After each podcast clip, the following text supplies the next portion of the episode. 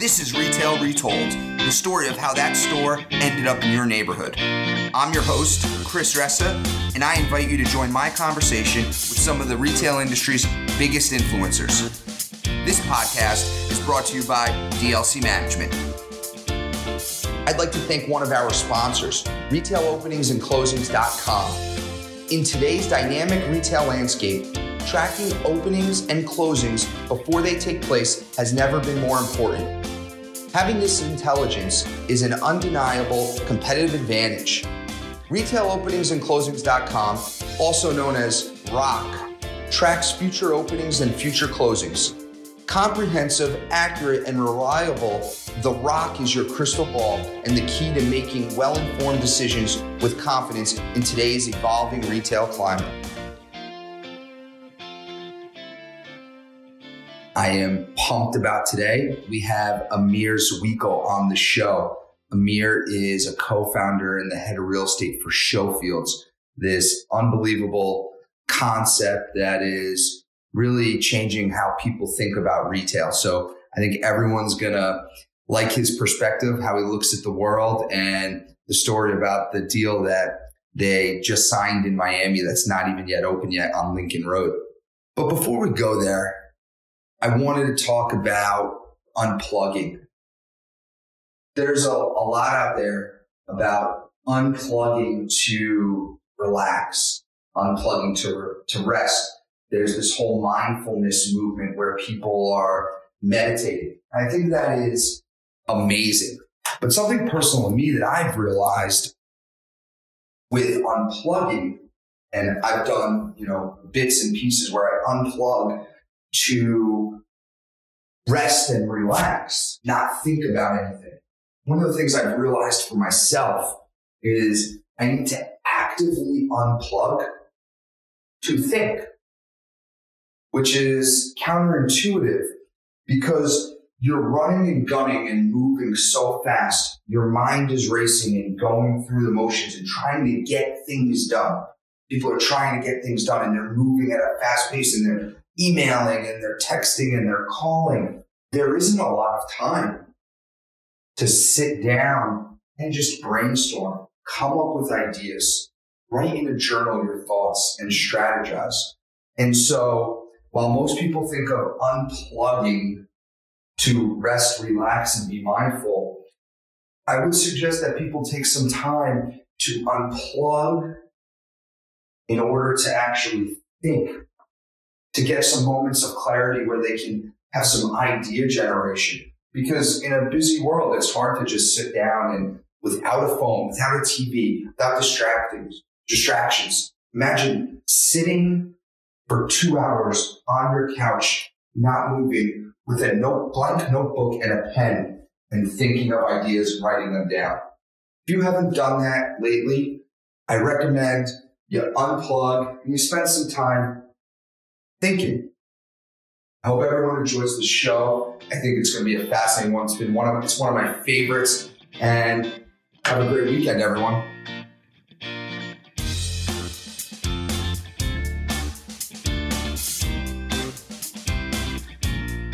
Welcome everyone to Retail Retold. This episode is an exciting one. We have Amir Zwickel from Showfields. Amir is the a co-founder and he runs the real estate for Showfields. Welcome to the show, Amir. Hi, thank you for having me. My pleasure being here. This this is exciting. Showfields is getting a lot of press out there right now, and you guys are pretty innovative. Why don't you tell us a little bit about Showfields, who you guys are, and what you guys are up to these days? Sure. Um, so Showfields is the most interesting store in the world, um, and I'll explain why.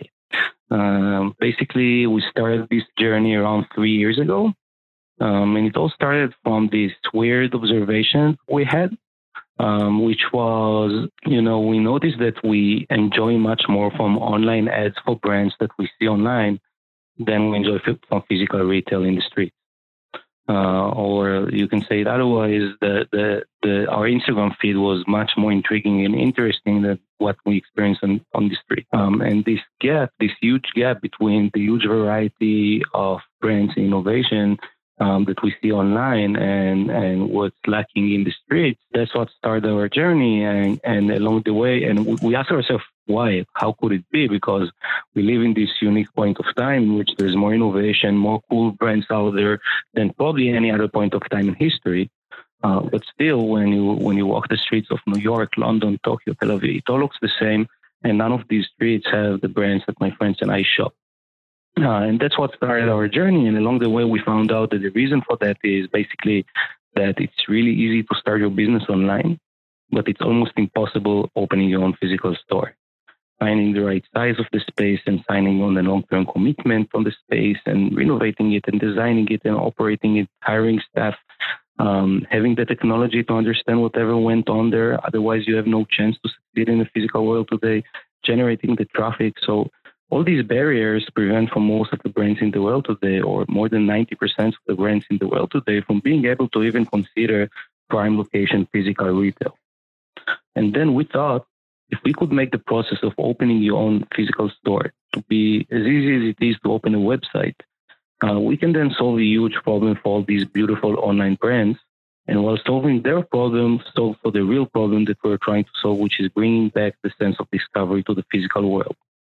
Um, and that's basically what we do at Showfields. We lower the barriers to entry to zero, allowing anyone who wants to get in to do so very, very easily. And once you do that, suddenly you have dozens of thousands of brands who can and want to open their own physical store, which allows us to curate and pick the most interesting brands out there. And that's also why we call ourselves the most interesting store in the world, because uh, we're able to pick the most interesting brands out there and showcase them inside our building. Uh, the way we practically achieve that is by taking relatively big locations around the 15,000 square feet each um, and dividing them to two types of areas. 50% of the space, we call it show, and the other 50%, we call it field. Uh, the show part includes content, art, experiences that are rotating and changing all the time includes a food and beverage component with a place where people can hang, uh, changing art exhibitions, lounge, lounges of new products, lectures by brands founders, uh, yoga lessons for the local community, movie nights, workshops, panels, uh, whatever you can think about that drives the right traffic to the door. Um, the other 50%, these are the fields, which is basically our product. Uh, you can think about it uh, as contained rooms. In each one of them, uh, we bring to life a certain brand and we tell their story in a very immersive and elegant way. Uh, around everything, there's the technology that we've developed in the last couple of years, uh, which comes into place in many different areas of our business, but uh, I'll mention just two of them. One is the onboarding process.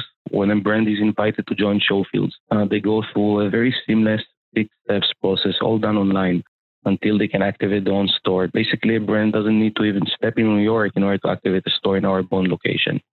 Uh, the other place where we use a lot of technologies in order to capture and measure everything going on in, inside our store. So uh, there are analytic cameras and sensors spread out along the building.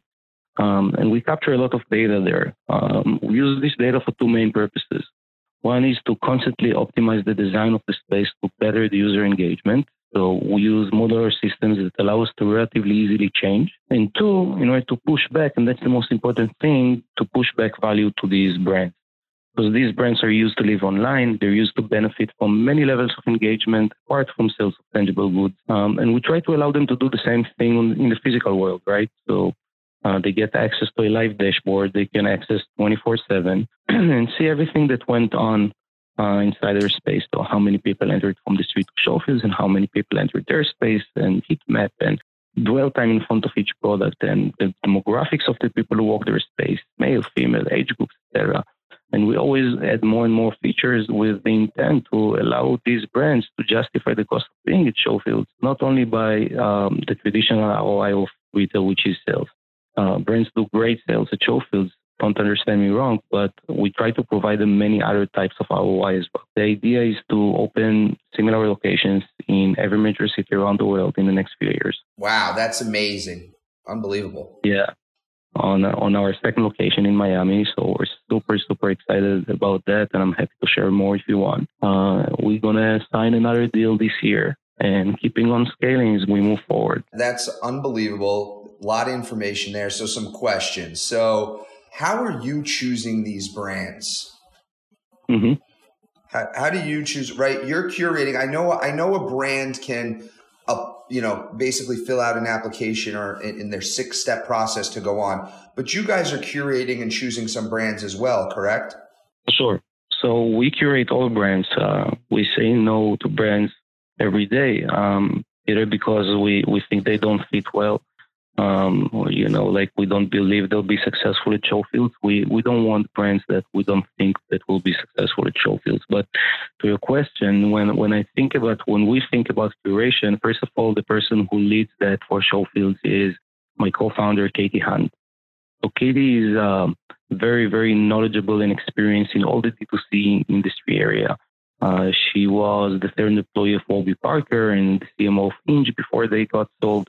So she leads that part. But to your question, what we what we're looking for when we're thinking about the brands or trying to identify the brands that would be the most interesting, we, we're looking for brands that share the same DNA, meaning they all have to be mission driven, design oriented, consumer centric, and they're all basically after the same consumer which is also what makes them empower each other together in this building. So one of the things, you know, you mentioned that mission driven design of product and consumer centric, but and most retailers uh, have things like that, but what they are that they're also driven by a product segment. When I walk into a Showfields, there might be electronics, there might be clothing, right? There's it's not any one type of product? So actually, we do have like few verticals that all brands need to fall into. Okay. One of them is wellness. And we, when we think about wellness, we think about the wider definition of wellness, more like well-being. Uh, but wellness is one vertical that we're focused on. The other one being fashion and design. And third one is um, lifestyle technology. In my brain, I saw TVs and I saw some fashion, but now those three verticals make a lot of sense to me: wellness, fashion design, and lifestyle technology brands. That's awesome. Currently, what's what's going on in our in our Bond location is that the third floor is focused on fashion and design. The first floor is focused on wellness brands. And the second floor is uh, hosting the theatrical experience called House of Showfields, which is um, a very innovative experience that we launched around six months ago uh, was supposed to take place only for a month, but um, we found ourselves extending it to six months eventually because uh, there was a huge demand. Uh, we brought in more than 60,000 people to do that experience so far. Incredible. And I love the strategy, you guys. It's well thought out. Are are the brand- and also, you know, we're still thinking about it. Uh, it's part of that part of the advantage or the fun part of being a startup, right? Like uh, we try to make as many mistakes as we can now and experiment with as many things as we can. We we don't think that we found the like perfect perfect formula and now all that we need is just scale it 300 times. Uh, we're still like uh, very open to changes and we're changing all the time. That that experimentation is paramount and that it's awesome to hear that you're still doing it these brands are they coming to you and want to be in the store more to drive rem- revenue or more for branding opportunity? It really depends on the brand. Um, so we have four types of brands at Showfield. The first type being anchor brands.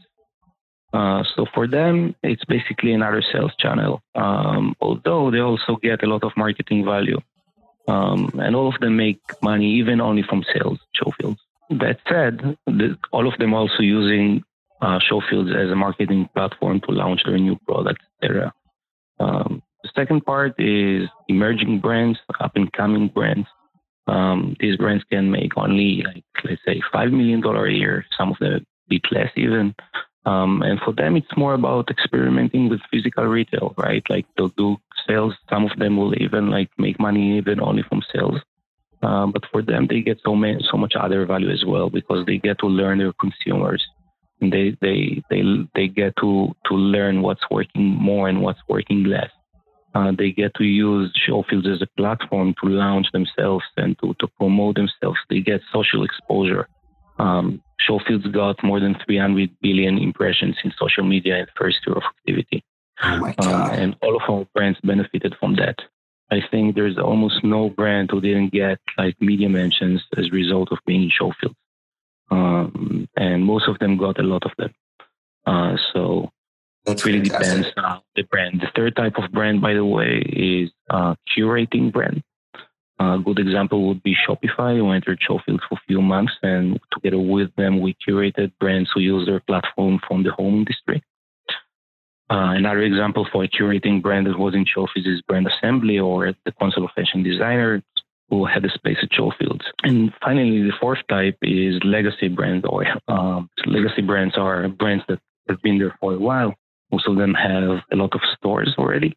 Um, and for them, in order to come to Showfields, they would need to do something that they haven't done before in the physical world, meaning create an experience that uh, doesn't exist in any of their other locations uh, and for them, it's like it's, it's a bunch of reasons, but also uh, among the rest, it would be associating themselves with call it the cool kid or like um, this, you know, um, um, innovative environment uh, of brands at Showfields.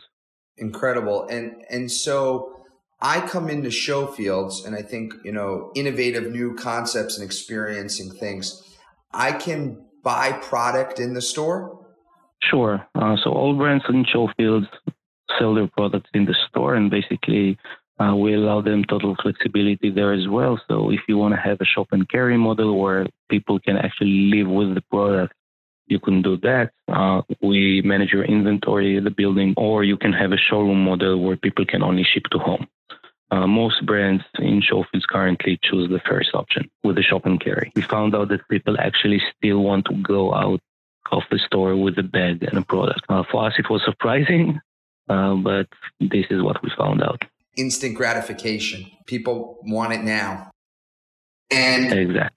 Right, yeah, that that instant people, it, that feel good moment when you get that awesome product, and you, it's a bit hard when you have a brand that sells mattresses, but yeah, yes, totally. That is that is that is hard uh, for sure to to take that home. You need a really big bag. Yeah, yeah, it, it's actually it's a, it's a challenge. So I used to work for Sherwin Williams, the paint stores company. You know, a really awesome paint stores company, Fortune 500. They they did a really good job. And when we were entering New York City in the early 2000s, one of the things we were thinking about if someone, you know, in suburban America, people take the paint and they put it in their car and they drive home. In in Manhattan, they would have to walk, and walking with multiple five gallon jugs of paint is not easy. So how do you do that? Right. And so we were, you know, similar to, I guess, your mattress challenge. And, and so, you know, you've got this amazing, innovative concept. Your revenue stream, does that come from the brands paying to be in the store or a typical wholesale retail environment? Um, so we don't touch brand sales. Uh, they get to keep everything that they sell, uh, but brands pay us a flat fee every month. By the way, there's a lot of thought process behind not touching brand sales. Uh, we we feel that part of the reason for which um, all retail spaces around the world more or less look the same, and all multi retail multi vendor envi- retail environments look the same and host the same brands is because everyone are optimizing for sales. Eventually, you have their VP merchandising that asks one question: Who will make more money from it? Um, and and we decided that the person we want to optimize for is the consumer entering the door. So the only thing that we're optimizing for is consumer engagement, and we can't be biased, and that's why we, we don't want to touch brand sales, and and also some of our brands are not after sales. Wow, that is a fascinating concept. I hadn't looked at it that way before uh, in why there's similarity, but that makes sense. There might be some VP of merchandising who's trying to generate the most, and it might be one brand, and you end up with the same in too many stores. You end up not being even exposed to new brands. And also part of our brands are not after sales. And, and I can give many examples. Like one of them was, is that the city of Nashville activated a beautiful space until a few days ago at Showfields and, and activated it with live shows of top artists. Uh, they curated music that was either created in Nashville or by Nashville artists. Um, and their goal was to encourage to, tourism to Nashville by branding it as music city. And uh, they collected thousands thousands of emails of, of people who who could come in and, and plan a trip to Nashville. It's only one example. Um, there are other brands looking for like different type of engagement, not necessarily sales. Uh, and for us, all brands are equal. Uh, so the only thing we're optimizing for is consumer engagement. We feel, by the way, that eventually it will make these brands successful as well. Incredible. And how? What's the typical duration that a brand is in your store? So brands uh, join Showfields for six months. Uh, that allows us to cu- to create two very big brow moments along a year. Uh, the next one is going to be March 26th when we're going to launch our spring curation. Uh, very excited about that. A lot of beautiful new brands that we're going to bring to life there. And we work with all these brands, PR companies, um, you know, to create uh, as much buzz as we can around it and excitement. We, we invite different influencers and journalists to experience the brand first. And, and, we make, we organize a big party around it. Awesome. Six months. Yeah. Awesome. And, and, and, you know, we didn't talk about it in the beginning.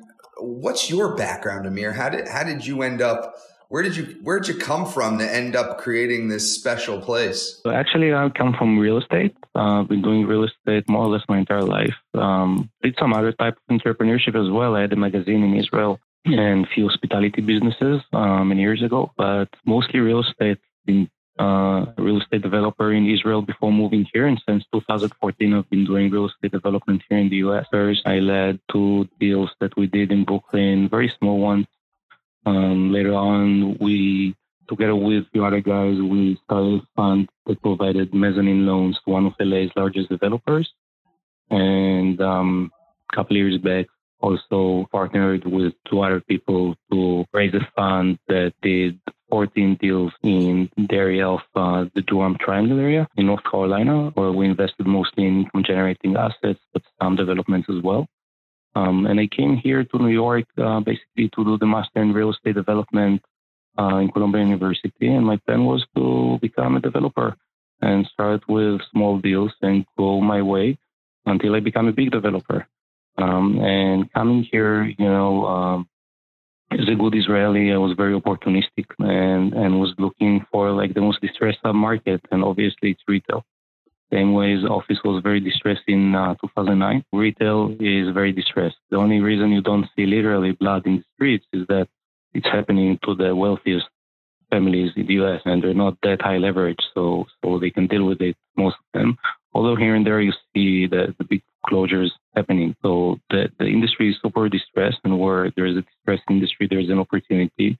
And more or less around this time, like I was introduced to Tal, my co-founder, who was thinking about um, solving this huge problem for online brands and, and allowing them short-term uh, activation in, in the physical world and kind of like all connected. And since this day, uh, it was three years ago, we, we've been working on that together and uh, I've been leading the real estate part for Showfield, which includes construction and um, sourcing for new locations, expansion strategy, and so on. Wow. And are you guys all self-funded or did you guys raise money? How'd you get, how'd you get to where you are today? So we raised money um, from both VC funds and from uh, large real estate investors. Awesome. The capital intensive business. Understood. You know, at least for the first location, right? As you as you move forward, you get way more favorable terms and and you're, you're much more credit worthy. One last question on that before we move to Miami for a second. So, you know, you mentioned earlier, and a topic I've been talking to a lot of people about is the cost of entry to actually open an online store, an online brand, and do business online is is inexpensive. But to scale and make a profit, and I've heard is challenging. And I've heard the number is when an online brand gets to $10 million, if they don't open up a physical presence, that it will be challenging to turn a profit. Or I've heard when they get to Series C funding, you know, they're going to start to open physical stores because if they don't, it's going to be a challenge to make a profit. What's your take on pure e-commerce and the profitability of pure e-commerce? Yeah. Um, so you know, 15 years ago, the race to the online world has started, um, and it it used to be the edge being online. And the thing is that now everyone got to the finish line, um, and it's super super hard to stand out because there's huge noise online. So, you know, competing with Casper on on mattress clicks or with Warby Parker on sunglasses click, um, it's something that you would need to spend a lot of money in order to do. Um, and we're thought to think that thought to think that um, you know there's this huge traditional retail industry, two trillion dollar industry, still growing but very slowly, and this new animal, only six hundred billion dollar industry, but growing much much faster, the e-commerce. And the discussion was always who's going to win, physical retail or e-commerce. And now everyone understands that one cannot live without the other. And there is this huge world in between uh, we call it e-commerce, Showfield, C for consumer, where successful physical touch point can, can happen today. Um, and you see brands that, that understand it very well. Um, and this C commerce world is where Showfield intends to dominate in the next few years. Uh, we, by the way, break down this uh, C commerce world to five C's uh, that are all required in order to actually create a physical, a successful physical touchpoint today. It was always hard to create a successful physical touchpoint, but today it's even harder uh, because the consumer has changed and they have different needs and desires. So the first is convenience. It has to be very convenient for the brand to pop up. It has, and it has to be very convenient for the consumer to discover these brands. Second C is curation because we're saying that you know, we're moving now from the edge of creation, which is the reason why we experience this huge variety of brands and innovation, to the edge of curators, which is the reason why we experience all these influencers. Uh, each one of them is a curator in his own field, and successful D2C physical environment has to be curated environment. Um, uh, third C is content because creating Instagrammable moments is just not enough anymore. The consumer today is sophisticated and intelligent, and they're looking for something a bit more than that. Fourth C is community because it's a must around D2C brands. Um, and, and we try to do that at Showfields, initiating hundreds of community events. Um, and the fifth, five, and the fifth and the, the last C is connection because the real challenge is that achieving one of these C's is just not enough. You need to do it all in order to be successful. And I think that's also what differentiates Showfields from like any other innovator in retail today that we have a very holistic approach about everything we do. And we try to rethink retail from top to bottom. Um, and it's not just you know being opportunistic about a vacant space or uh, solving the vacancies for landlords. Uh, we try to rethink it. Incredible. I guess one thing as you were listing those five c's and it's really interesting and i i, I love the c commerce idea and what I hadn't heard that before, and that's probably because you guys invented it. One of the things that you, you didn't touch on, which a lot of retail thinks about often, is value. Where does that fit in and where you're thinking about price point and price sensitivity to consumers? Is is that a is that a thought process or because you're in some, you know, high end markets, you're not think you know, price is not a concern? I think it really it depends on our locations, right? Um, uh, I think that like it's a thought process behind every location that we're going to open. It really depends on the specific location where we open. But currently, when I look at Bond Street price point wise, we have you know we have products that are sold for 20 bucks and we have products that are sold for 2500 bucks and and and from both edges we have like very successful brands uh, so we Showfields lives within like a high income type of environment in NoHo, um, but it may change, right? So you know, it really depends on on where we go. And, and I don't think that the curation of brands in Miami is going to look like the curation of brands in um, in New York. You know, part of what we're trying to do is also become a stage to the local environment of brands and artists. So it's something that we're going to do in Miami and we're going to do wherever we go. Um, and, and I think that, that there would be uh, a lot of thought process behind price points going forward as well. But currently, it's um, it's a range. Great answer, thank you. Uh, all right, so you guys just announced Miami. You're you're opening a store in Miami. You know, tell me about how that deal happened. How did you choose Miami, and what were some of the things, maybe the lessons you learned from New York, and that you applied to Miami? Um, how much time you have? you know, um, it's a lot of thought process behind like our expansion strategy. Very high level. Um, first phase that that we're now tackling is opening a few more flagship locations. When I say flagship, I mean a first tier city, first tier location, building with a presence, very high traffic in the street. And I have to check all these boxes. Once I get to a point in which my brand equity is strong enough, and I don't know to tell you today if it's after five flagships, eight flagships, or 12 flagships, then we move to phase two, which would be to open dozens of more satellite locations.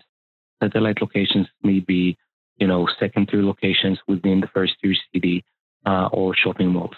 We already get a lot, a lot of proposals every day uh, for such locations with not a lot of heavy lift from our from our end in terms of spend out of pocket. Meaning, bringing an innovator like us to a shopping mall is something that like a lot of shopping mall owners are after. So that's very high level. But like when I dive in the next few flagships that I want to open, so it's it's kind of like obvious where like my 10 next cities would be. So I'm looking at a lot of cities and I'm looking for this intersection between brand equity, foot traffic, and cachet. So that's one thing. Um, it's just happening very, very well in Miami. Uh, the other thing about Miami is that um, the DNA of Miami fits very well with what Showfield is doing in terms of art, design, innovation, etc. Uh, it's a growing city, one of the most growing cities in the U.S. Um, so that helps as well. You know, it's not that Miami was a yes and a few other cities were a no. It was just everything I just said, combining it with the deals that we're looking at in each one of these markets. And this deal specifically, we liked it a lot. Uh, we believe that the location where we're going to open on Lincoln Road is uh, the right place for us to be. Uh, not only that Lincoln Road is maybe the only corridor, retail corridor in Miami that has high traffic 12 months a year, but also our location on Lincoln Road will allow us to enjoy both from tourist clients and from locals because we're kind of like on the middle. We also sit within like few major destinations, uh, which made sense for me being one being the newly opened Time Out Market, the other one being the newly renovated convention center, um, and few other stuff such as one of the most successful Zara stores in the world, etc. So that what made sense about Miami. Yes. There are a lot real estate wise that like you know we learned in New York and applied in Miami. We were, were happy to find a two floor building uh, with smaller loss factor for us. Uh, if you remember, I mentioned before the 50% show, 50% fields, the amount of fields we call it util- utilization, and it's uh, easier to, to achieve the utilization that you want with smaller loss factor on vertical transportation. So that was one lesson. That that said, I'm not saying that like I won't close any deals with multi floors or like more than two. It really depends on the deal, but here it made a lot of sense.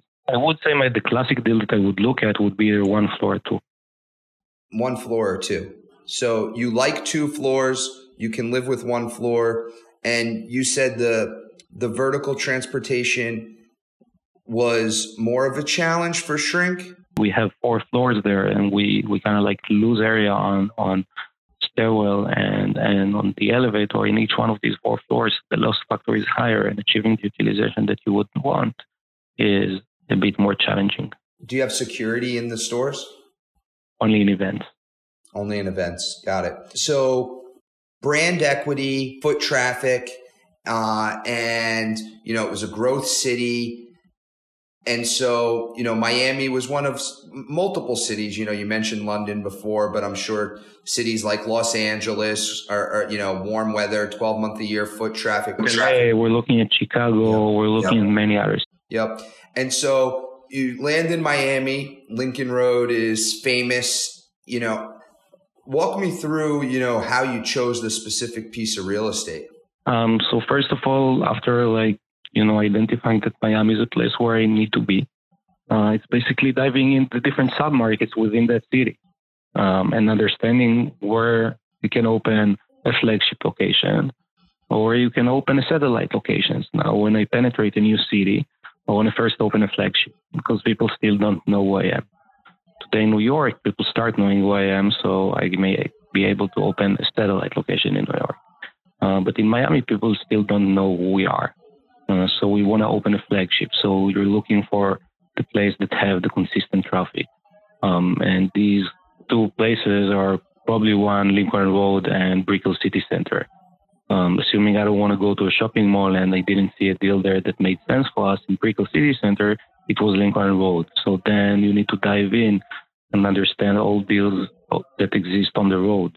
Um, and that deal was was the one that made sense together with another one. Uh, we brought um, all the major stakeholders from our team a few months back um, to Lincoln Road. We showed them both deals. All of them wanted the one on 530. Um, so we moved on to a very long negotiation until um, it was signed last week. And so the, the, the long negotiation, you land on Lincoln Road, you land at 530, and were you competing for the space? Do you know with any other potential tenants? Not that I know. And what, was the big negotiation economics, or was it more the legal parts of the lease? What was what was the some of the key pieces that made this a long negotiation? Uh, it's a good question. You know, it, um, these things just sometimes move very slowly.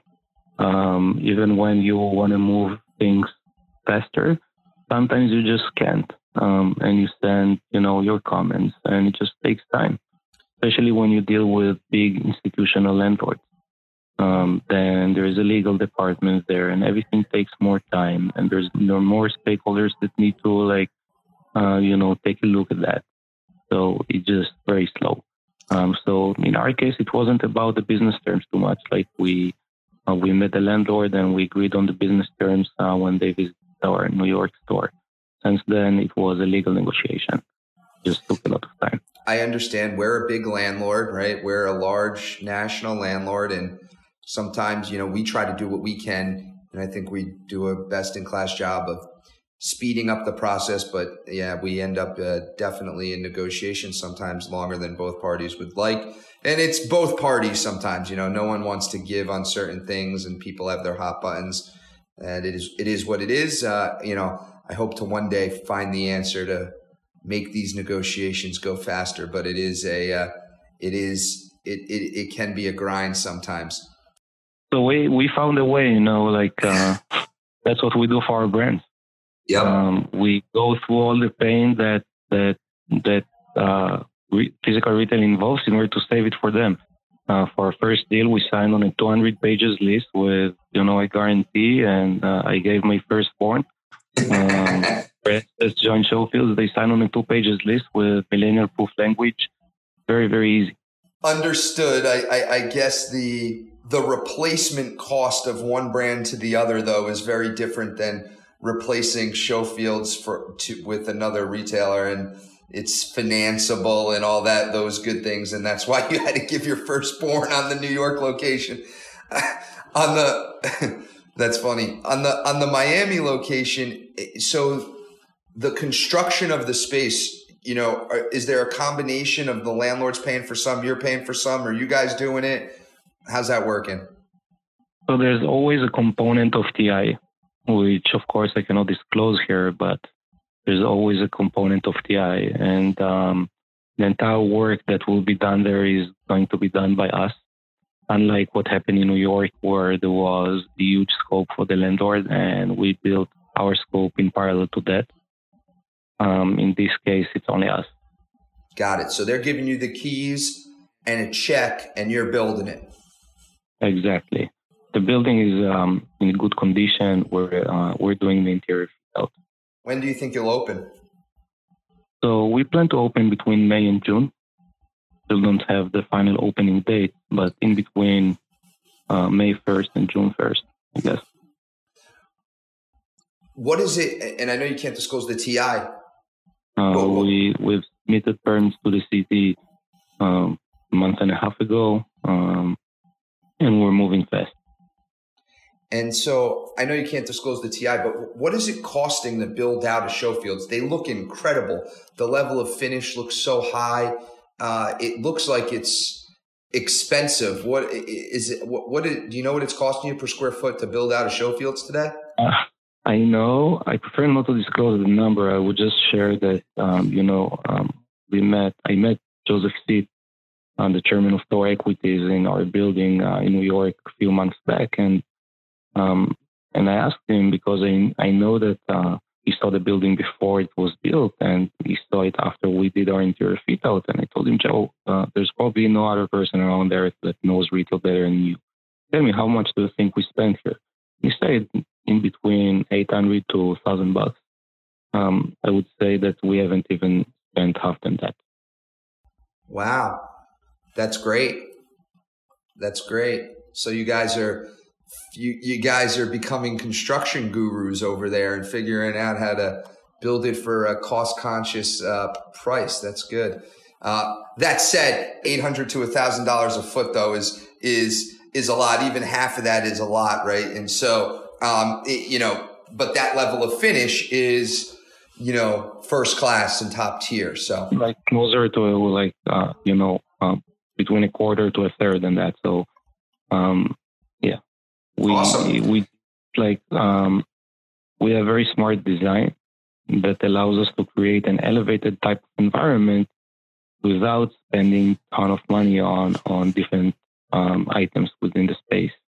Um, so yeah, that's great. So how long were you negotiating this deal with them? So we're in touch with principals since May. Eight months. So eight months to get the deal done uh, and you have a two page agreement with your brands and it gets done expeditiously. Maybe you can help change the retail real estate industry. In New York, by the way, it took way less. It did take way less in New York. How long, but, but it took way less. Got it. Okay.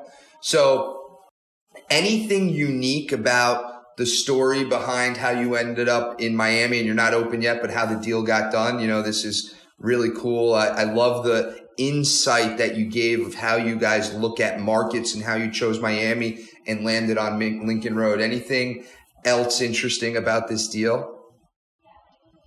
About the deal itself? Yeah.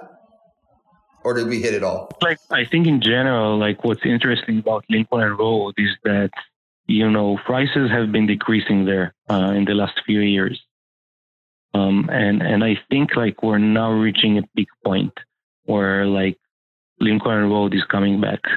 Um, and I'm not only talking about Showfields, just so many good things that are going in, uh, including the convention center that finally completed the renovation, including the James Corner plan that is going to take place, uh, run by the same architect who did the High Line in New York, who's going to uh, lead this project where the city of Miami Beach is investing dozens of millions of dollars and making landlords invest dozens of millions of dollars in activating the road with new art activations and, and seating areas, et cetera, et cetera. So I think like Lincoln Road is really heading to a good place and we're able to like enter the sub market exactly in the right point. But, you know, time will tell. Awesome. Well, listen, that was an amazing story about Showfields and how you're viewing the world and a cool story about how Showfields is ending up in Miami. The last part of the show is three questions, Amir.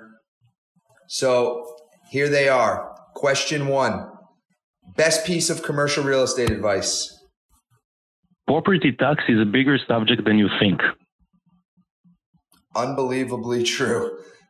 you know, like uh, some some tenants negotiate a deal, with, and I had friends that, like, luckily I advised them on time on that, but you know, sometimes you negotiate a deal where like there's a let's say a modified gross with like some basis of, of property tax and the tenant is telling himself, okay, the the landlord is going to pay up to this base and like uh, this is the base like and then and I'm not going to pay the increases but like it's not going to be a lot. And and they don't even go and analyze like what's going to happen to the the assessment of the property and to the to the future property tax levels just because they're entering the poverty. And so it, it, can be, it can, it can really kill your business if you don't pay specifically, not only to your lawyer who negotiates the lease for you, but to a tax lawyer to prepare projections for the next 10, 15 years to understand exactly before you start negotiating it with the landlord. So that's great advice. Question two. Obviously, opening Showfields, you were a fan of retail or shopping. Extinct retailer you wish would come back from the dead. Mm-hmm. That's an easy one. I really like Blockbuster. Awesome. You do? Oh, man. I think they have a great brand. Amazing. Do you watch Netflix now? Yeah. awesome. All right. Last question. I'm going to give you a product. I just purchased the product. So I got a new mattress and I stay at Westin's when I travel often and I love their bed and pillows. So I actually bought the Westin Feather and Down pillow. And I'm on Westin's website. You know, this is a, I would call the Westin Hotels an unknown D2C brand. You should get them in Showfields. Their pillows are amazing. What? I'm, I'm, How much is the pillow? That, that's the question. What does the pillow cost? 120 you're, you're, you know your prices. It's close, ninety nine dollars. So um, if you get the pillow protector, it's an extra fourteen. So anyway, thank you for playing. Amir, it's been amazing. Thanks for coming on. I am excited about you guys. You guys are definitely revolutionary and you guys are doing something awesome. Keep it up. And if you know you ever need anything, don't hesitate to reach out. Thanks for coming on, man. Thank you so much. Thank you for having me. Thank you for listening to Retail Retold. If you want to share a story about a retail real estate deal that you were a part of on our show, please reach out to us at retailretold at dlcmgmt.com. This show highlights the stories behind the deals from all perspectives. So it doesn't matter if you are a retailer, broker, entrepreneur, architect, or an attorney. Also, don't forget to subscribe to Retail Retold so you don't miss out on next Thursday's episode.